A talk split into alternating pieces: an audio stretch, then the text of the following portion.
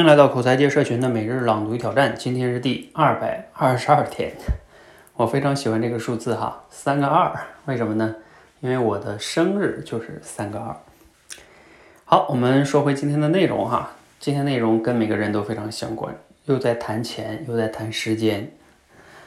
说时间呀，跟钱一样，既有消费品的属性，又有投资品的属性。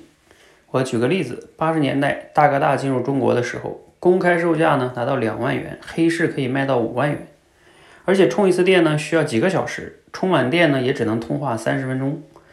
而九十年代呢，北京的房价一千多，五万元可以在北京买一套差不多五十平米的房子。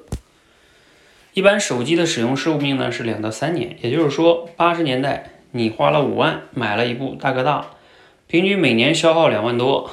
两年后呢，它就没有价值了。而北京今年的平均房价是五万多，五十平米呢，两百五十多万，差不多增加了五十倍。同样花五万，如果你买了大哥大，花完了就没有了。但是买了房，在几十年后收益增加了五十倍。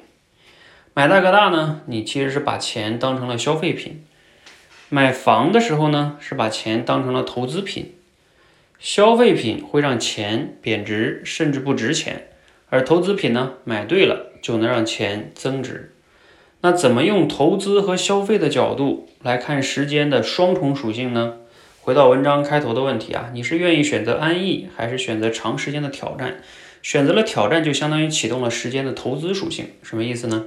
就是除了放松娱乐啊，你可以用一部分的时间去接受挑战，提升你的能力，就像拿。跟拿钱去投资一样，都是为了增长，而不是消耗。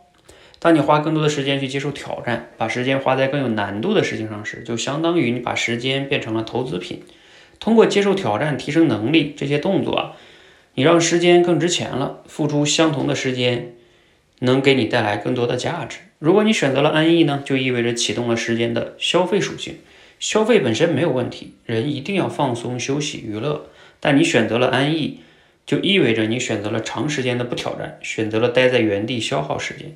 比如你原本定了很多小目标，但你说啊，今天太累了，计划暂时放一放，我先去看个电影吧。过了一天，你说，哎，今天天气很好，我还是出去玩会儿吧。年复一年，日复一日，然后就没有然后了。这个时候，你把时间当成了消费品，没有赋予时间价值。未来你会发现啊，你只能在这个级别上去消费你的时间。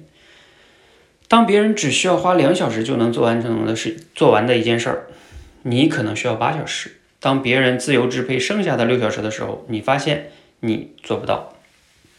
好，来自于刘润老师的文章哈，是不是挺有启发的？哎，他这里边很很好的一个概念就是说，把这个时间跟金钱类比，然后都谈到他们的双重属性，一个是消费的属性，一个是投资的属性哈。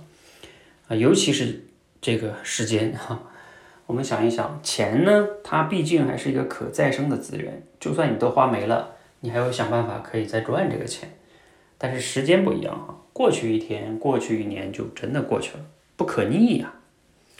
所以从这个角度来说，我们更不应该浪费时间啊，应该去把时间花在真正重要的事情上，有成长价值的事情上。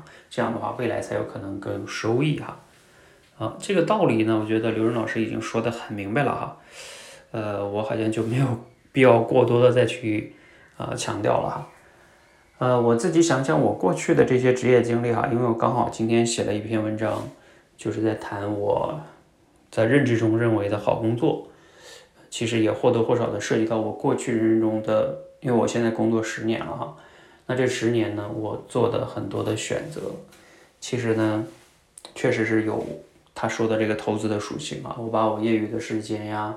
去做学习、录电台节目等等等等等等的哈，呃，写公众号文章啊，在很大的程度上其实就是具有投资属性啊，所以也塑造了今天的我哈。包括我们看，我现在也依然在每天的分享哈，比如说我们分享的节目啊，它就可以永远的存在互联网平台上啊，进行传播呀、转发呀。可能现在还有人在听我好几年以前录的节目、写的文章。哎，这其实就相当于一种投资属性啊，它没有消费完就消费完了。如果我可能，只是把它玩了或者干什么，就之后就没有了哈。所以这就是这个时间的双重属性啊，再加上我刚才补充的时间的不可逆性，是不是我们应该珍惜时间？好，欢迎和我们一起每日朗读与挑战，持续的输入思考，输出口才会变得更好。